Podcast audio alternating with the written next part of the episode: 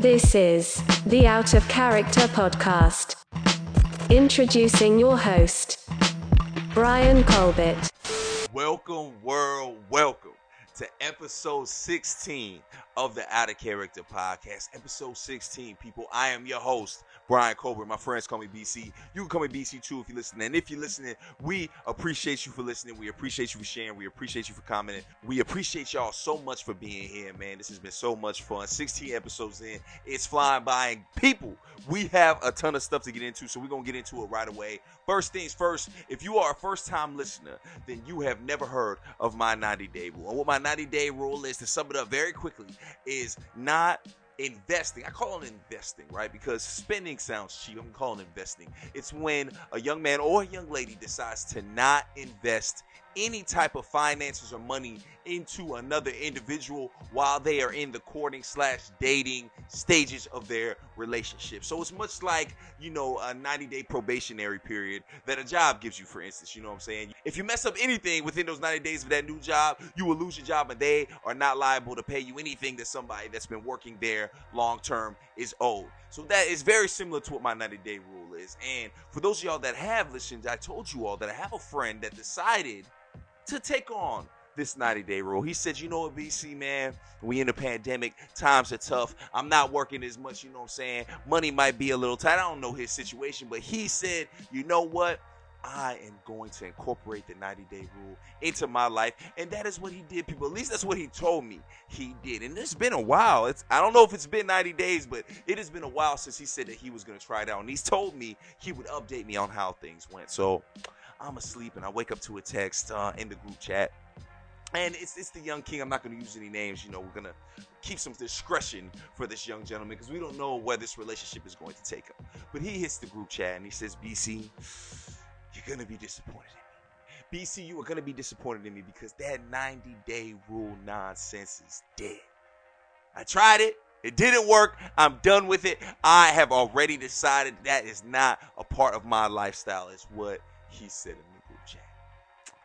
And the reason he said that is because he, the night before, had taken out a young lady. He had met up with a young lady. Yes, they were safe. Yes, I'm sure they got their COVID test. I'm sure they're even vaccinated. I'm sure where they met, they kept a safe, nice, COVID free distance. But you know, people gotta they gotta live a little bit. They gotta go on a date. So my brother went on a date, and because of the things that happened in this date, he felt he had to spend a little money on this young lady, and I'm sure it was worth it. I have no idea what happened post him spending money on this young lady, but I'm sure she is lovely. I'm sure she deserved it, and I'm sure they had a magnificent time. So I had questions though. You know, I wanted to make sure they did have a good time. I wanted to make sure that this was worth it. You know, the journalist in me was intrigued. I wanted to know what had happened. So I asked him, and I'm gonna basically break down what this young brother said to me and kind of how he ended up in this position because it sounded as if he did not intend to be in this position when the night started. It just so happened to have worked out that way. So he met this young lady. Maybe it was Tinder, maybe it was through DMs on Instagram. I have no idea. He was very, very coy about how he managed to find this young lady during a pandemic. But we live in Connecticut. This young man does live in Connecticut, and this young lady lived in New York.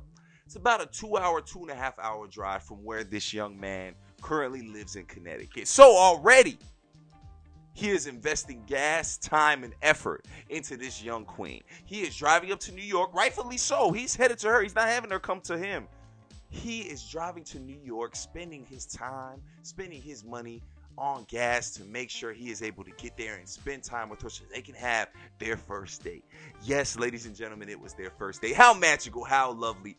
A young black king and queen. Now, I'm assuming she's black. I didn't ask that, but I'm just assuming, knowing this young brother, that she is a black queen. It doesn't matter anyway. All races are acceptable, but just painting the picture that this is black love forming, right? So my man says, you know what? I, this young queen, she deserves my time. She deserves my effort. She deserves my energy. So he says, you know what? I am going to come to you, queen. I'm going to come to you in New York City. Now, for those of y'all that are listening that don't know much about New York City, let me tell you. It is one of the most expensive places to date if you are trying to do it let's say in a, an extravagant way. Yes, there are plenty of places to eat in New York that are very, very cheap.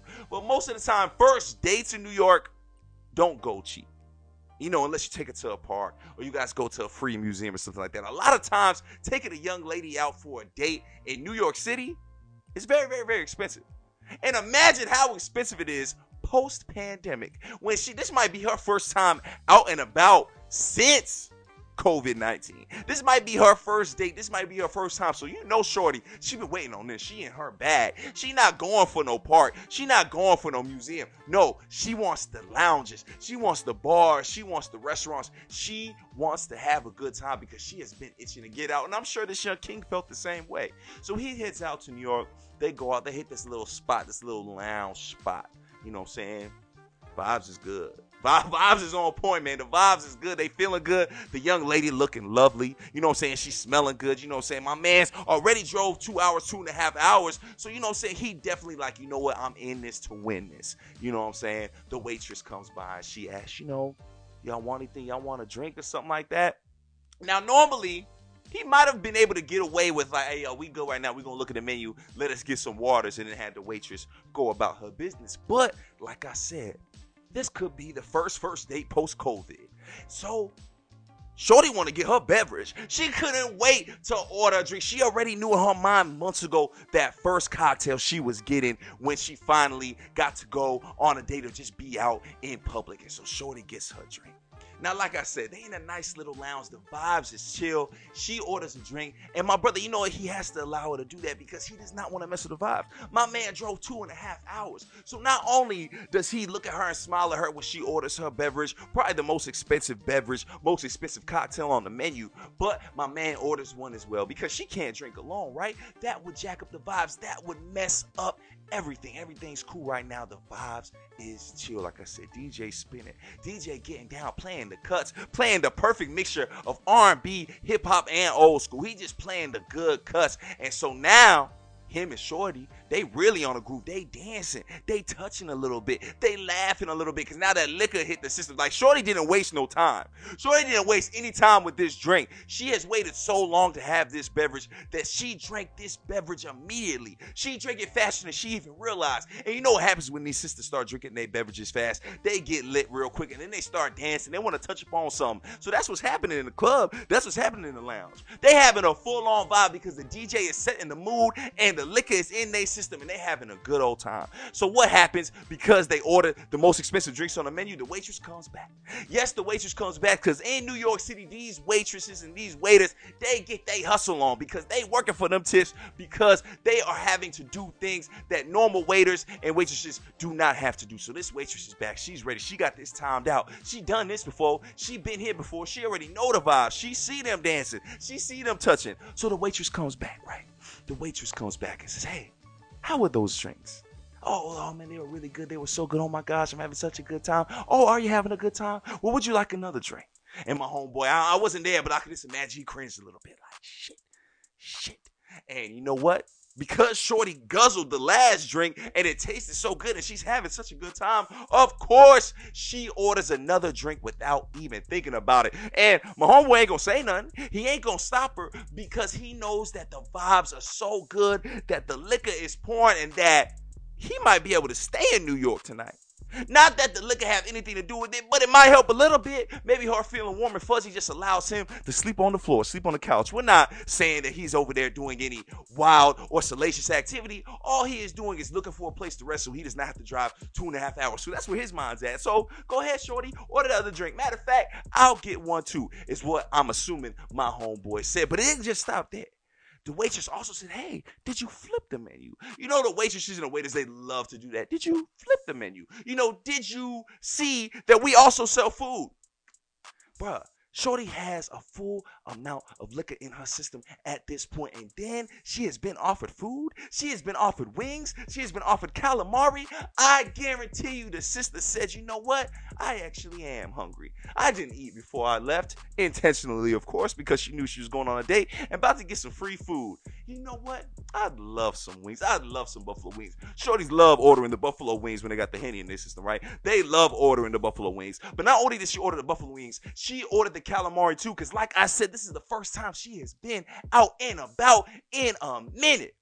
So she is not letting this moment go to waste. Now, not only are they four drinks in in a New York City bar, they are now an appetizer or two in because you know he had to order food himself as well.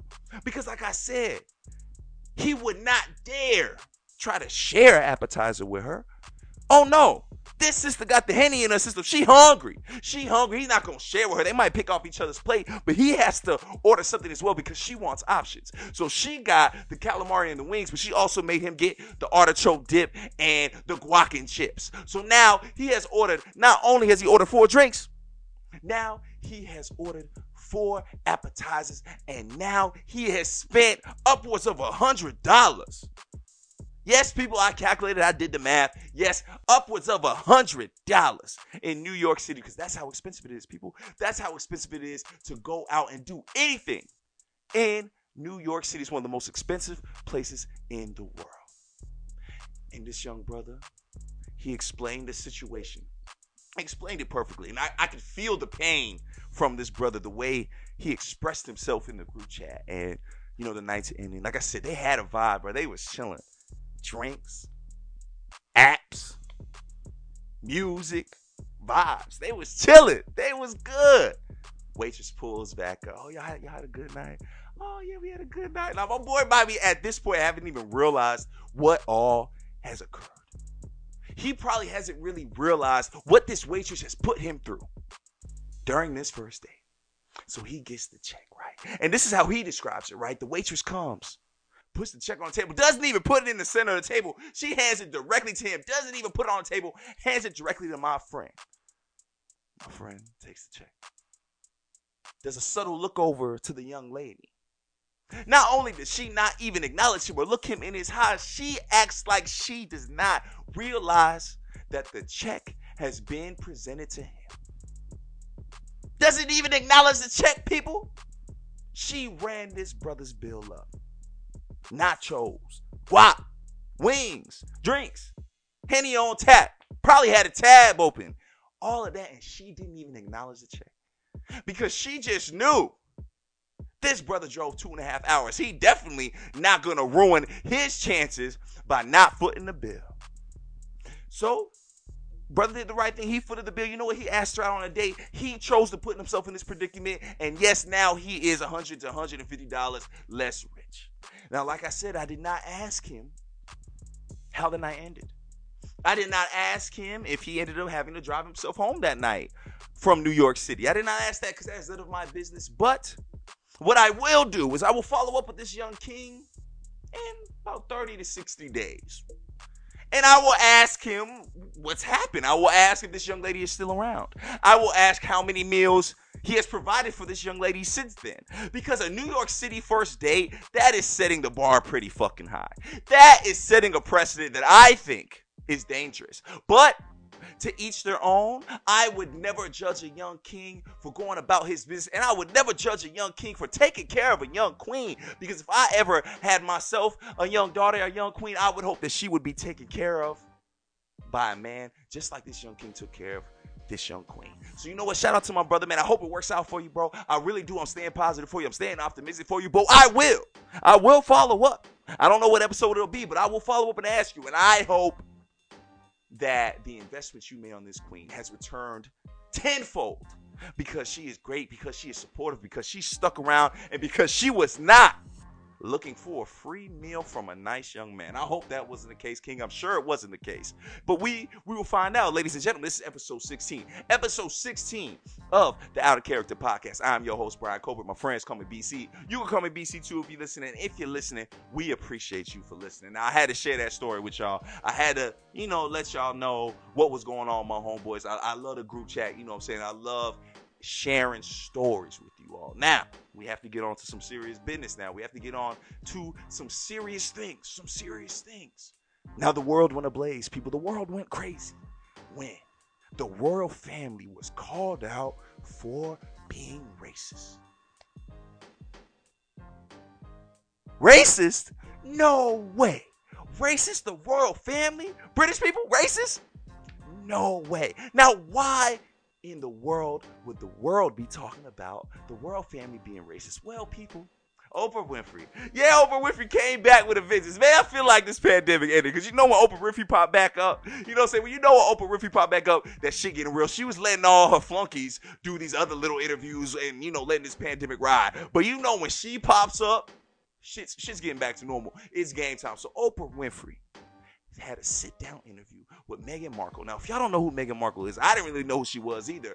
She is the wife of one of the sons of the royal family. She is part of the royal family. She's married to one of the one of the sons. I don't know his name, but she's married to one of these guys. So I think it's like Prince Richard or Prince Kenneth or something. He's he is white as it gets, but he seems like a really cool dude. And she's a sister, so regardless of what she does, I'm gonna support her and I love her for it. So I think that that's why a lot of people tune in because this is a sister, because this is compelling. We have not seen a sister within the royal family. We've already kind of heard some little things about how the royal family wasn't really showing her love, wasn't really respecting her, wasn't really giving her the same rights that these other white princesses and queens were getting. We'd heard about all those things, but you know, it was all hearsay.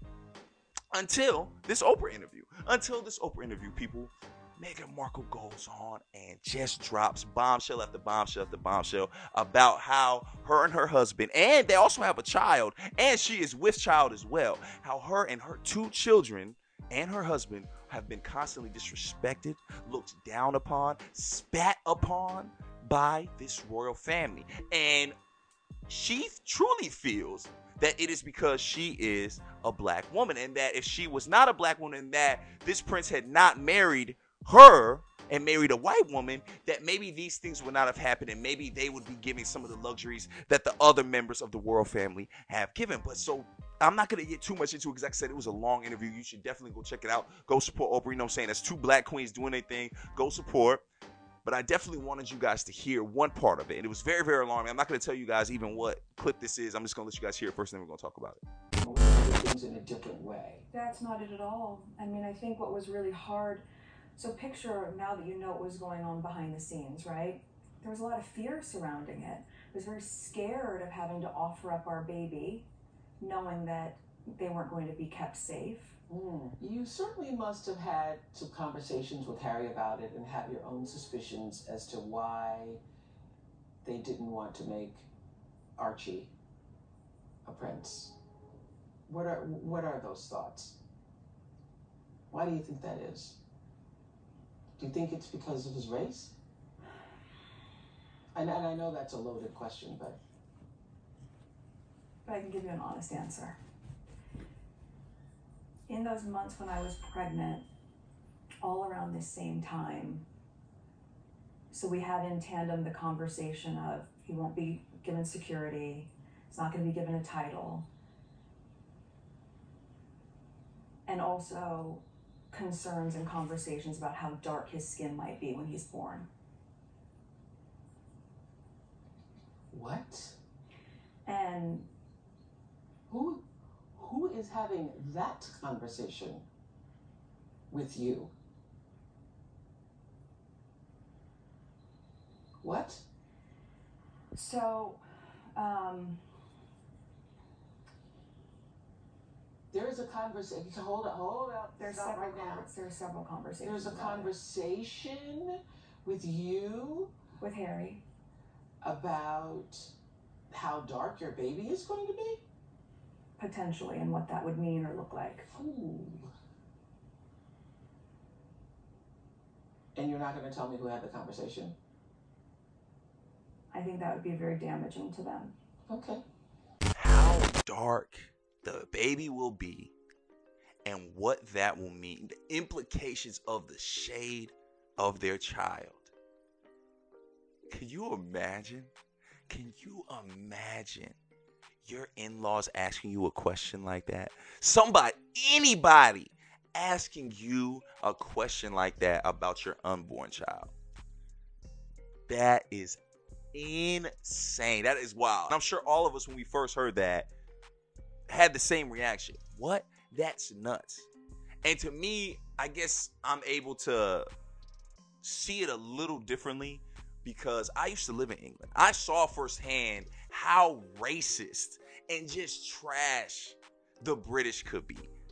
And like honestly, if like we really look at it, if like we want to go through the history books, if we really want to sit and look at the royal family as a whole, they're just a nuisance. They're a nuisance, for lack of a better word. They're nothing but a menace, the royal family, and they've always have been. They always have been. I won't even get into the fact, right, that the, that the British, the royal family, had their own version of the Holocaust with Africans.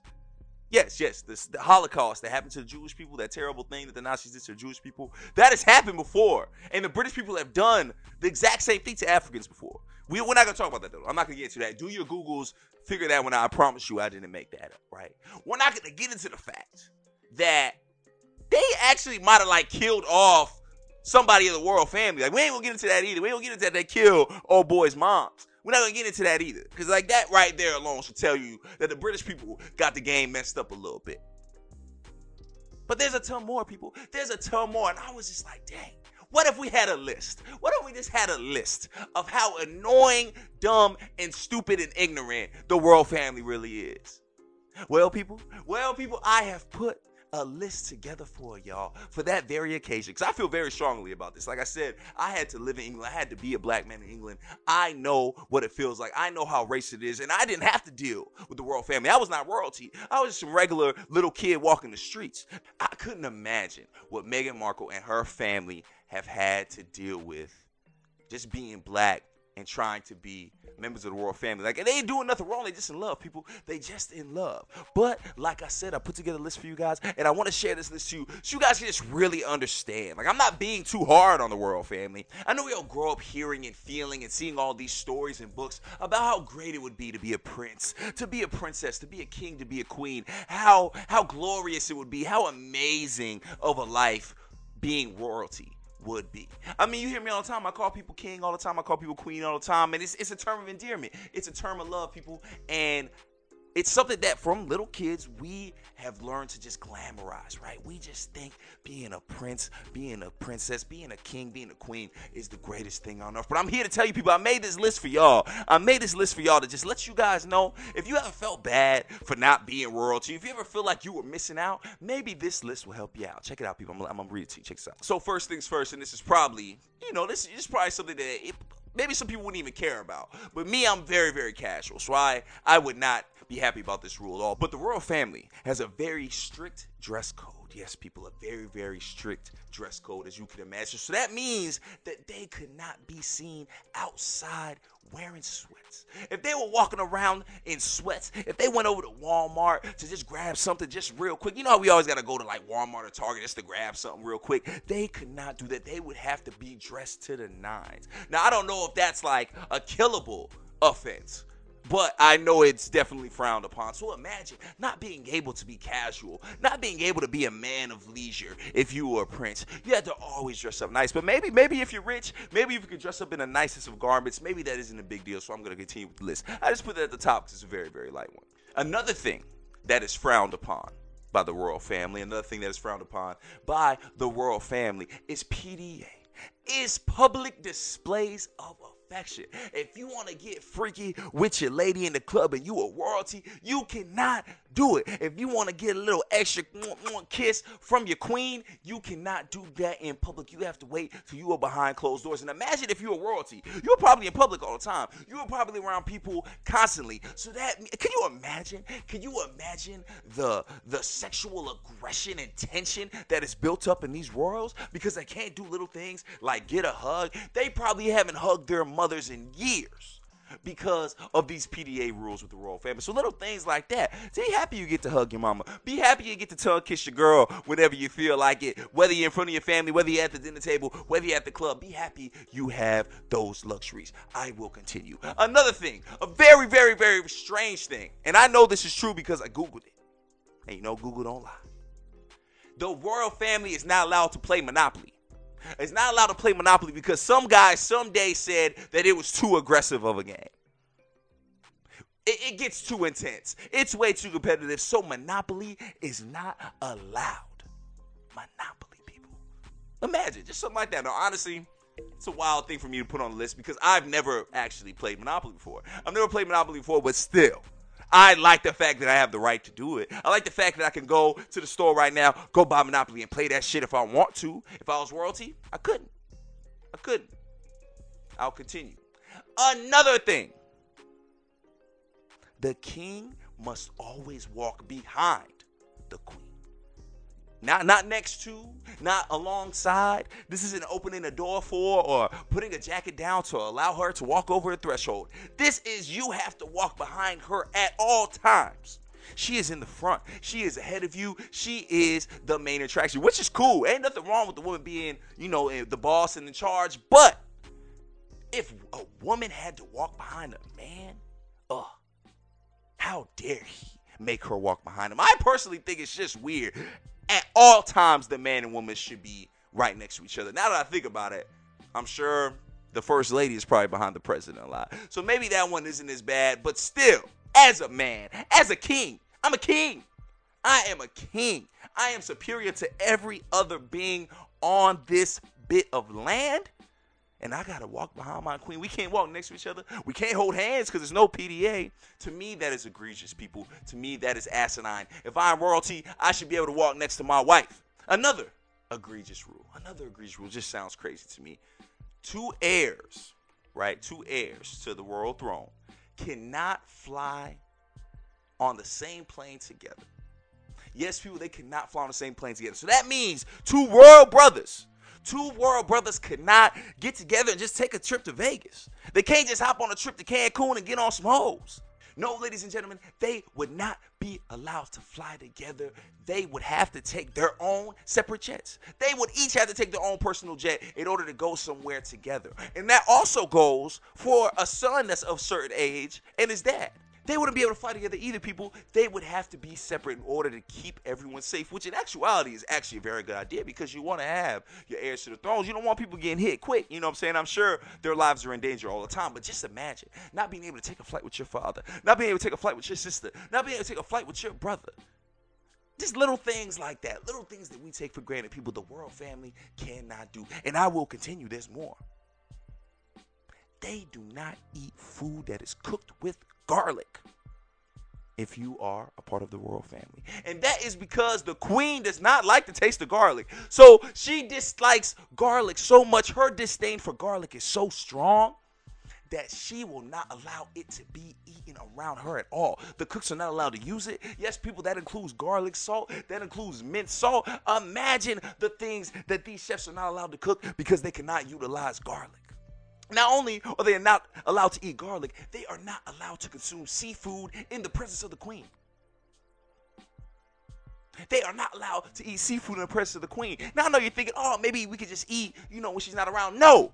You also are not allowed to eat unless the queen eats. When the queen is hungry, everybody eats. When she is not hungry, everybody stops eating. When the queen stops eating, everybody must stop eating.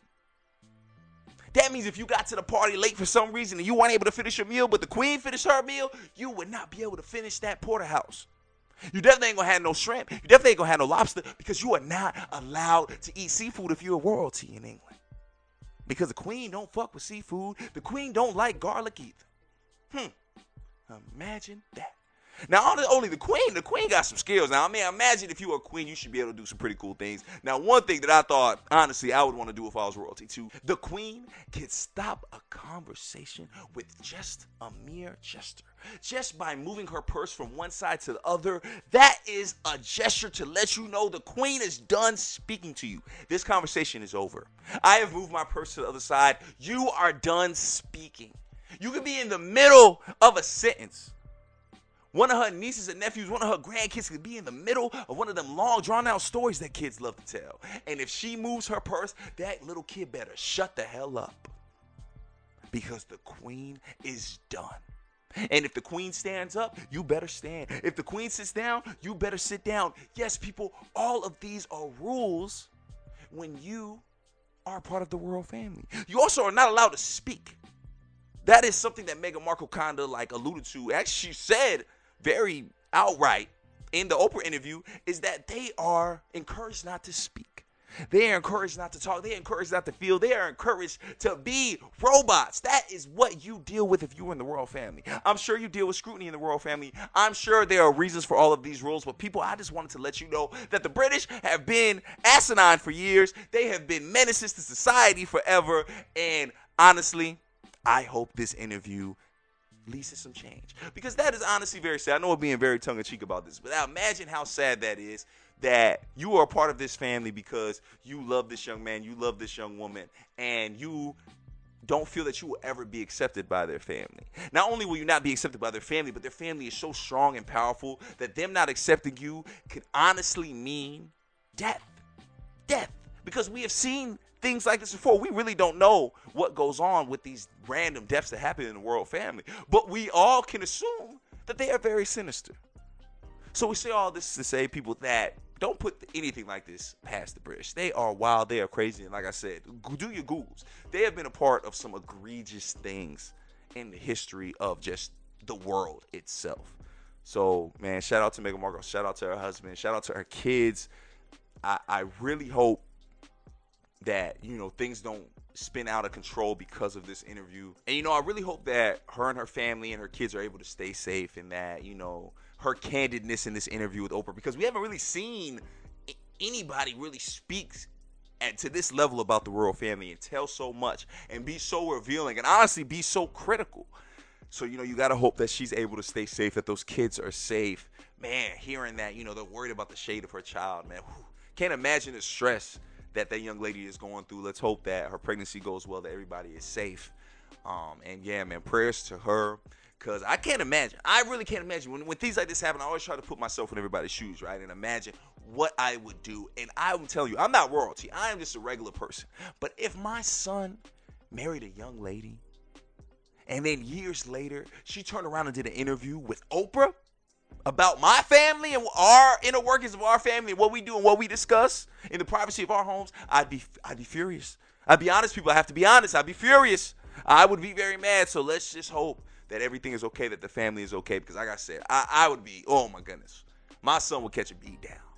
I can't believe you brought this loudmouth heifer into this household. I cannot believe you did that. I'd be furious. Like I said, I'm not even royalty. I don't really have much to lose, other than just the fact I'd be just a little embarrassed that my business was out on the street. So I can't imagine what's going on with the royal family right now. But I do hope that her honesty and candidness is taking as courage and not taking as something negative. I do not think she meant any harm. I do think she is going through a lot. She is a pregnant woman. She is in love. She does have a family to protect and take care of.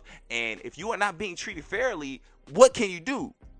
You can't just be beat down forever. Somebody has to stand up. Somebody has to take a stand. So shout out to her for being brave. Shout out to her for being courageous and just putting it all on the line, man. She wants her family taken care of. She wants respect. And, you know, hopefully we as, as black folks can, you know, shelter her and take care of her and keep her safe like we do a lot of the other people that we look up to because this is a sister this is a sister that made it into the royal family this is history no, no matter what she did in the past no matter what she does now that is a sister and that is important because that is change, man. That is change, and she is a pioneer. So shout out to this queen, man. I really hope everything goes well with her, man. I just had to share that story because I just thought it was wild. Like I said, I used to live in England. I have ties to England, and I always did feel some type of way about how racist England was and how I felt never welcome. I'd be a little kid and I'd go in the stores and just get treated terribly, get looked at, hear wild things, and some stuff I probably didn't even know was racist terms that the British were using, but like you could feel the disdain and ugliness from certain words and like just the way people look at you, and that's how I constantly felt. So I definitely wanted to share that story and shout out to Meghan Markle. Please give some prayers to her and her family because I'm sure she needs it. Ladies and gentlemen, this is episode 16, episode 1 6 of the Out of Character podcast. I am your host, Brian Colbert. My friends call me BC. You can call me BC too if you're listening. And if you're listening, we appreciate you for listening and being here with us. Man, it's been a fun show so far, but we are far from done. Ladies and gentlemen, I got some good news for y'all because y'all know how we feel. I am excited for my favorite segment, for your favorite segment, for the world's favorite podcast segment. Yes, ladies and gentlemen, Meeks is back on the streets. Meeks on the streets is back for another segment to tell y'all story. Last episode, man, he told a great story, bro. We had a lot of fun with it. I cannot wait to hear what my guy Meeks on the streets has for us. So without further ado, ladies and gentlemen, I bring you the greatest segment in podcast history, Meeks on the streets. Meeks, Meeks, Meeks, Meeks. She belongs to the streets. G, G, G. I'm from the streets, bitch. Meeks in the streets. I love the game. I love the hustle, man. All right, here we go. It's your boy, the fundraiser, aka Moneybag Jimmy, aka Jimmy with the stimmy. Cause I know y'all getting y'all second, y'all third round of fucking stimmies out here now. That fourteen hundred about to kick in. Hey, buy me a nice pair of sneaks cause your boy need it. Anyway, back with another story. I know y'all missed me.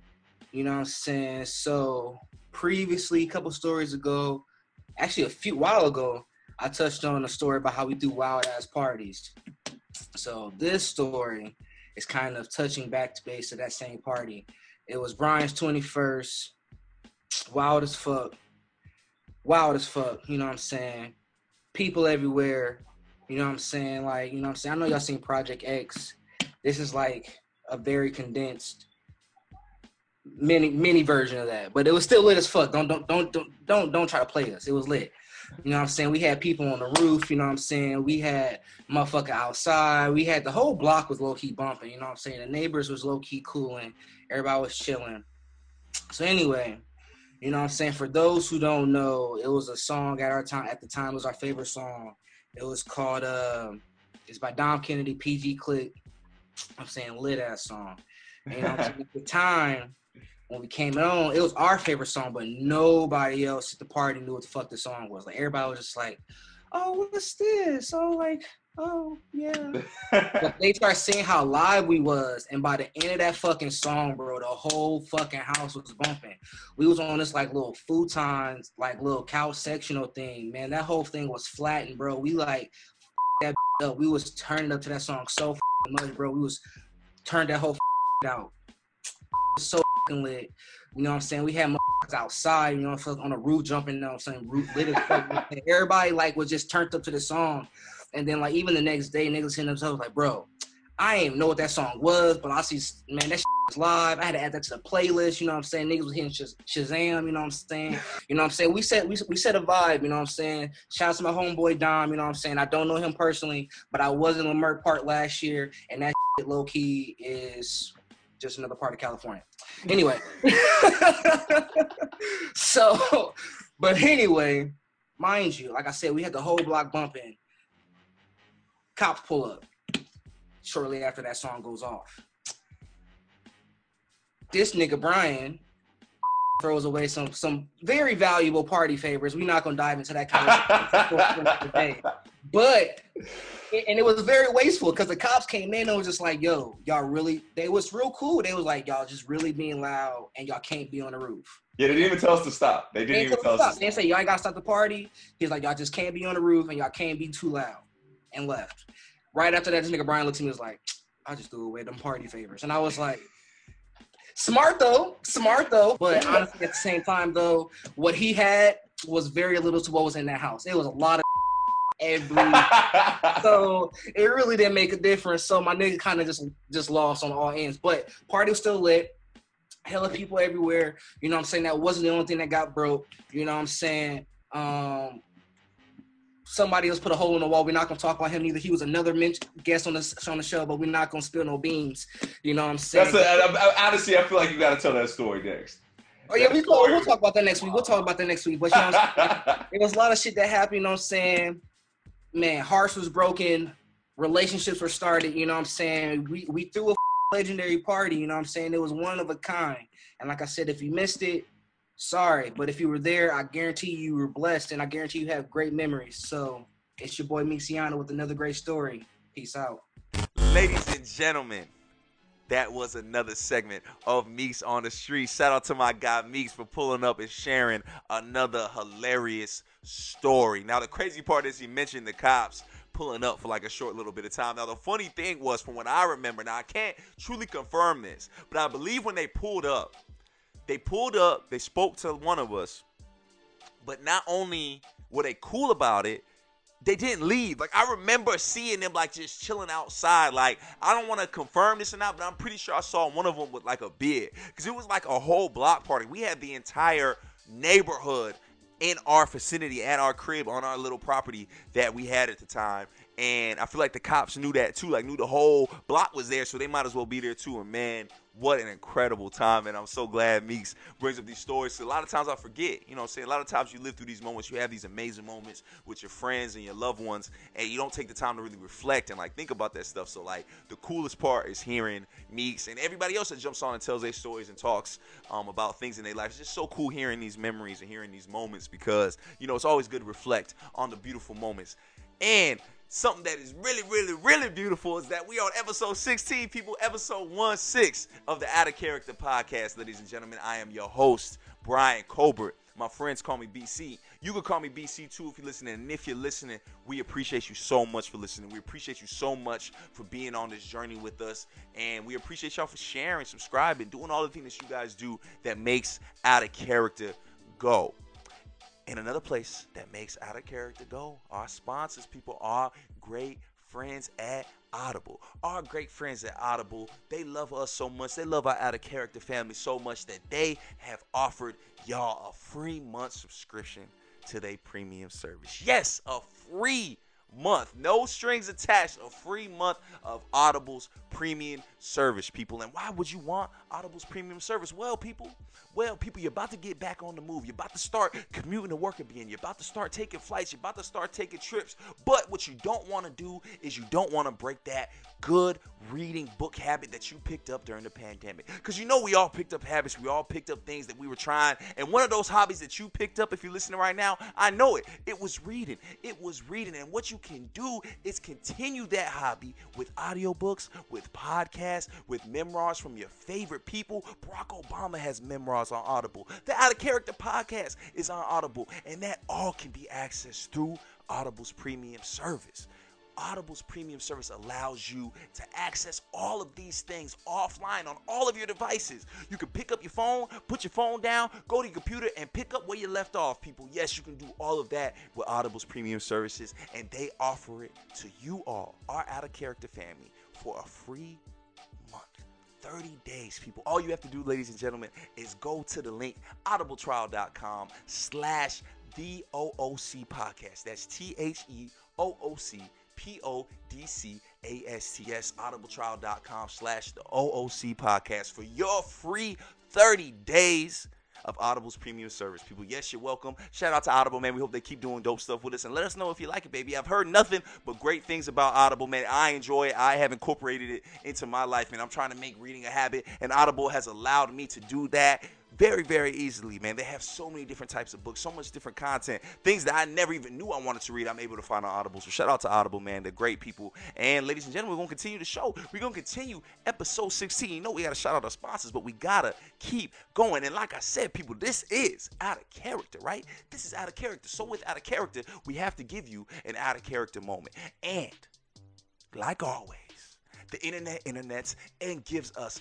our out of character moments. And this one. I don't know necessarily if it's an out of character moment, but it's definitely a moment we want to highlight and definitely something that should be out of character. But a lot of times when it comes to racism and bigotries and just ignorance, a lot of times that's very much in character with the people that show those type of terrible negative things. So I'm gonna paint the picture for you, let you guys know what happened. So Norman, Oklahoma. Never been to Norman, Oklahoma, but I have been to Oklahoma, and I understand that Oklahoma is extremely, extremely right. Yes, I believe it is a red state. I'm not 100% sure, but I know Oklahoma is not a place I want my black ass to be. I know that for sure. So, Norman, Oklahoma, they have a high school. It's a high school girls basketball game. And during the national anthem, the girls decide to take a knee, much like a lot of athletes have done, to show their solidarity not only with Colin Kaepernick, but just at the fact that there's a lot of terrible, terrible things going on with this world, including police brutality with black and brown people. So a lot of times, athletes from all over are taking the time to show their solidarity with the Black Lives Matter movement and taking a knee. So the Norman High School girls basketball team is having what I'm assuming is a state championship or something like that because there was a broadcast team there, there was announcers there. So what happened was these girls decided to knee during the national anthem, and what I'm assuming whatever network it was that was broadcasting the game decided to go to break. So these announcers assumed that their mics weren't hot, that they weren't on television anymore, that nobody could hear what they were saying. So I actually have the clip. I'm gonna let you guys hear what happened when these girls decided to kneel during the national anthem. The national anthem, ladies and gentlemen.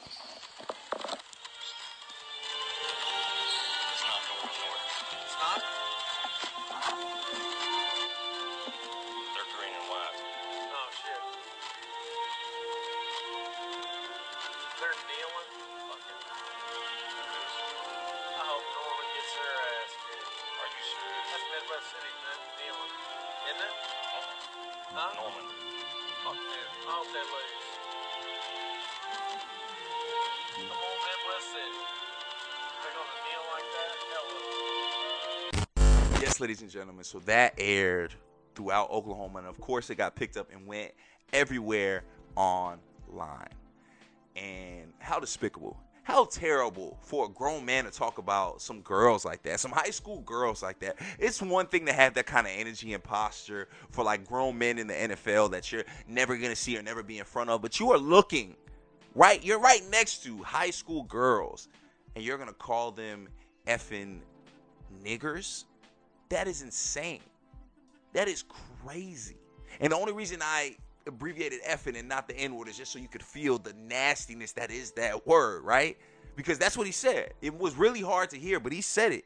And and what happens when when things like this happen? What what do they do? What do these racists do? They jump immediately on the apology train and they come up with excuses and reasons for why they did these racist things. They never want to admit you. They never want to be racist. They never want to admit and say yes, I'm a racist. They're gonna do all the things that a racist does. They're gonna wear the racist wardrobes. They're gonna wear the racist hat. They're gonna speak the racist tongue, but they will never, ever, ever outright call themselves racist because they don't feel that their views or their bigotries are wrong. They don't feel that they're misplaced. They feel that they are right in feeling the way that they feel, and that is why this type of behavior continues. But what happens, like we said, when things like this do happen and it's highlighted, we get apologies, we get excuses, we get terrible things, and ladies and gentlemen, that is what made this the out of character moment of the week because I have never in all my days, in all my days, I have never ever heard an excuse quite like this. Ladies and gentlemen, I'm going to read it to you. I'm going to read this racist ass idiot's statement to you all on how he explained what happened. This was how he apologized. Let me let me read it to you. I, Matt Rowan, Matt Rowan is his name, this racist idiot. On Thursday, March 11th, 2021, most regrettably made some statements that cannot be taken back. During the Norman High School girls basketball game against Midwest City, I made an inappropriate and racist comment believing that the microphone was off. However, let me state immediately that this is no excuse for such comments and they should have never been uttered out of my mouth. I am a family man. I am married. I have two children. And at one time was a youth pastor. I ain't a youth pastor no more, but I, but I was once, so let me let me throw that in there. I continue to be a member of a Baptist church. I have not only embarrassed and disappointed myself, I have embarrassed and disappointed my family and my friends. I will state that I suffer type 1 diabetes, and during the game, my sugar was spiking. While not excusing my remarks, it is not unusual when my sugar spikes that I become disoriented and often say things that are not appropriate as well as hurtful. I do not believe that I would have made such horrible statements absent of my sugar spiking. So, what he thinks he did was make a very good excuse for himself, right? No, you just made yourself sound way worse. And what you also admitted was that you have previous behavior of saying things that are inappropriate, disrespectful, and downright hurtful. You just admitted that in your apology statement where you really haven't apologized. You have admitted that this behavior is a constant in your life. So why should we read any further? Why should we believe that this apology is at all genuine? Because it's not even an apology, really. But, but let's continue. Maybe he gets to the apology. I haven't read this whole thing. During this time, I was with a colleague and friend, Scott Sapulpa. Scott was not the one that made these comments. It was me and me alone. It is not my desire to shrink my responsibility in this matter, and I certainly do not want Scott to share in the blame of this most fortunate incident. Honestly, Scott wasn't. Nobody even know who Scott was until you mentioned him. So thanks for throwing him in, buddy. You're, you're, you're, you're clearly a stand up guy. While the comments I made would certainly seem to indicate that I am a racist, I am not. I have never considered myself to be a racist, and in short, cannot explain why I made these comments. Nobody that's racist considers themselves racist, buddy. What's your name? Matt? Matthew? Who raised you, Matthew? This is terrible. This is awful, Matthew. Let's see. We're five paragraphs in, and I haven't seen an apology yet. So let's see. I offer my most sincere apologies for the inappropriate comments made and hope that I can obtain forgiveness. I specifically apologize to the Norman High School girls basketball team, their families, their coaches, and their entire school system. Additionally, I offer my apologies to OO, to OSSA and NFHS Network. I further apologize to all involved in this situation and simply to the entire sports community. Also, when you release a statement, please don't have it riddled with spelling errors. That does not make me feel sincerity at all. At all. You're missing letters, you're missing words. This is ridiculous. There are no words to explain what occurred. This is something for which I must take responsibility, and I wholeheartedly accept responsibility for my words and actions. It is my sincere desire that I can obtain forgiveness for my actions and words. Well, Matthew, Maddie, young Matt, that was the worst apology I have ever seen. What? You blamed it on diabetes? Your diabetes made you a racist? That's what we're going with here. That's what you and your white counterparts came up with. Because I know you had a think tank. Because white people always make like little lists, like, you know, pros and cons lists, and they have little think tanks with their golf buddies. And I'm sure that's what this guy did. You blamed it on your diabetes, you blamed it on your blood sugar. That's the best you could do. And honestly, I do not even think that was the best you could do. But I think you knew, Maddie, that you didn't need to do your best. I think you knew that you really didn't need an excuse. That all you needed to do was give some half ass apology, and that eventually all this will go away like it goes away for all those other races. That is what the last four or five years, if not the last century, has taught these racist bigots. Is that they can do and say whatever they want without any type of consequence. They don't feel they're gonna get their ass beat because they think they're saved by the judicial system. They don't think they're gonna lose their jobs because they think their buddies, their golf buddies, their country club friends would never fire them or would never let them be without a job. Oh, Ralph's gonna hire me. I'll be fine. Those are the things that goes on in the mind of bigots, and that is why we get a dumbass apology like we got with that. People, diabetes, diabetes.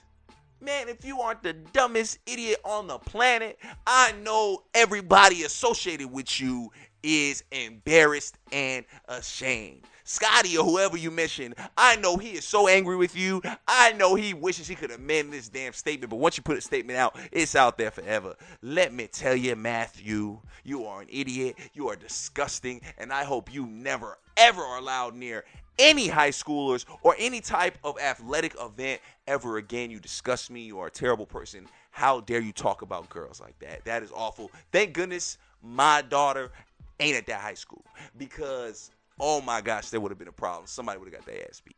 But ladies and gentlemen, I do not want to end this beautiful episode on a note like that. I would never ever want to sully episode 16 by ending it with such a disgusting topic. So, what I like to do, what you guys know if you're a first time listener, what I like to do is offer just a little bit of inspiration before we end our shows, right? Before we end episode 16, I want to give y'all a little inspiration, this time with a story. Now, for those of y'all that have listened from episode one, I'm sure you have heard me talk about my sister and her husband quite a lot. For those y'all that don't know, I explain them as the perfect black couple. They are the black couple that belongs on top of the wedding cake, okay? They are beautiful. They look amazing together. They work so hard. And I truly, genuinely believe they embody what true love and what a strong marriage is. Two people that have their own goals, have their own careers, are both driven, but also help each other become better people and become better at their field as well. Like they just continue to uplift and push each other. I almost feel like they're constantly like going back and forth on like who's gonna do the greater thing, not in a negative competitive way, but in just a great inspiring way to constantly stay driven. And they also both work in a field where being black, being a minority woman, being a minority man is not an easy thing to do. So they are part of a very small percentage of minorities that are capable of doing what they're doing. So I, you know, I always have great things to say about my sister and her husband and one thing that I wanted to share with you guys is their story because their story is very, very inspirational. And to me, it also is a sign that true love that soulmates for real does exist. Now nobody's perfect, but they're they're pretty damn close, my sister and husband, and their story is phenomenal. So I'm gonna try to tell this because like chronologically it's crazy, but I, I want to tell this the right way. So my sister and her husband like officially formally met when they were in training for their jobs. I'm not gonna talk too much about what they do, but they were in training for the jobs and they met. So it was almost like school, right? Like almost like an extra grad school where they had to do training together, and they formed a bond and a friendship through that. And that bond and friendship eventually turned into them dating, and of course, like I said, now they're married. So they're both in the military, right? The military is such a big part of their love story, and it's a big part of my story. Of course, I'm always mentioning how I've lived all over the place, how I'm a military child, and it's a huge part of my parents' love story as well because they met also in the military. So they, they meet. My, my my sister tells us about this guy. I meet this guy, and we start all realizing that things are gonna be pretty serious, right? Like we can just tell there's a different glow about my sister with this guy, and this guy's just a little different. And so my dad, my father, dad mode, you know how dads get. I'm sure I'd be the same way if I had a daughter. He looks up my, my brother-in-law. He looks him up. He Googles him, checks his Facebook, does all the things that a concerned parent would do when they feel that, hmm, maybe this guy's gonna be around for a while. And so that's what he did. And what he ended up finding out was one, this young man is from Boston, Massachusetts. Very similar to my father. My father is also from Boston, Massachusetts. Coincidence. Wow, cool, whatever. He was born in May, a Taurus, just like my father. Coincidence? Sure, whatever. Stuff like that happens all the time. No big deal. But then the quote unquote coincidences just get a little deeper. Do a little more digging. And my dad, my dad finds out. Like you guys know, I'm a member of Phi Beta Sigma, the greatest fraternity on earth, and my father is also a member of Phi Beta Sigma. And while he was looking up Daniel, he realized that oh, Daniel's dad is also a Sigma. Not only is he a Sigma, but he is also a Sigma from Boston, Massachusetts. Huh, just like my dad. Not only is he a Sigma from Boston, Massachusetts, but he is also a Sigma that crossed from the same chapter as my father. Not only did he cross from the same chapter as my father, he also was the line brothers to my father's dean. The guy that crossed my father and made my father into Sigma. Yes, all of these quote unquote coincidences, people. Yes, all of these things he is finding out. And not only do they have all of these things in common, they also were both in the military. They both served in the military. Not only did they both serve in the military, but after their first years of marriage, they both lived in Turkey. Now, for those y'all that don't know, I was born in Turkey. So let me, let me say this again. My sister, as a young, my sister's probably four years older than me. So my sister, as a four-year-old, and me, in my mother's tummy at the time, and my parents all moved to Turkey, right? And then I'm born. Somewhere down the line, my brother-in-law and his family moved to Turkey as well. Not only do they live in the same base at the same time, but my sister and her future husband go to the same schools, they go to the same daycares, they play in the same sandboxes. Now, of course, they're just babies. They have no idea what the future holds for them. My parents and my brother in law's parents were friends. They would hang out, they would be in places together. And the thing that drew the inspiration for me to talk about this inspirational story is that a picture, a picture popped up. My sister and her husband were visiting my parents. They live out in Texas. My mother has all these home videos. My dad was just so crazy, much like me, into film and just videotaping things and capturing moments and remembering moments and telling stories. And so my dad was always walking around with the camcorder, and we had all these videos. And what my mom did was she had them remastered and put to DVD. So we watch them all the time. It's very, you know, nostalgic. It makes us all feel good to see all this stuff and just see us as little babies, and also see our young parents and how much they loved us and truly were like just excited and geeked to be parents. So they're all watching this stuff together, and they're laughing and chilling. Then all of a sudden, my sister says, "Wait, wait, pause it," and they pause it, and on the screen is me. I'm in my stroller, so I'm one years old probably.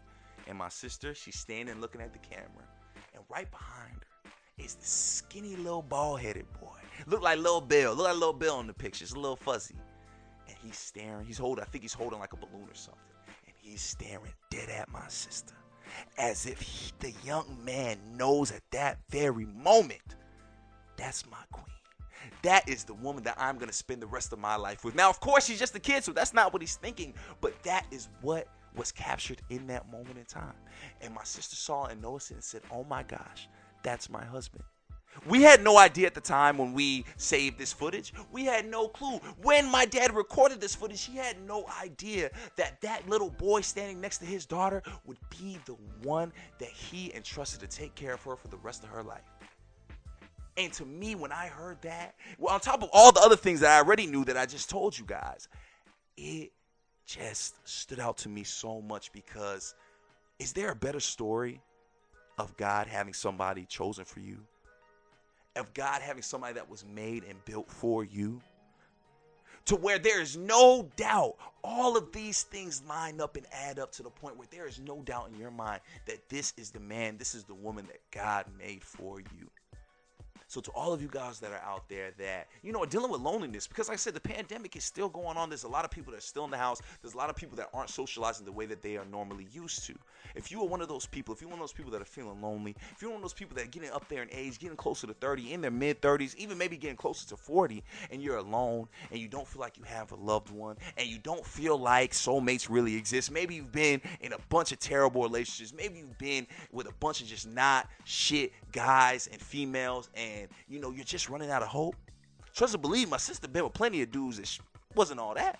I'm sure my brother-in-law's been with plenty of young ladies that just didn't make the cut clearly because he's with my sister now. So I say all that to say, people, this is proof.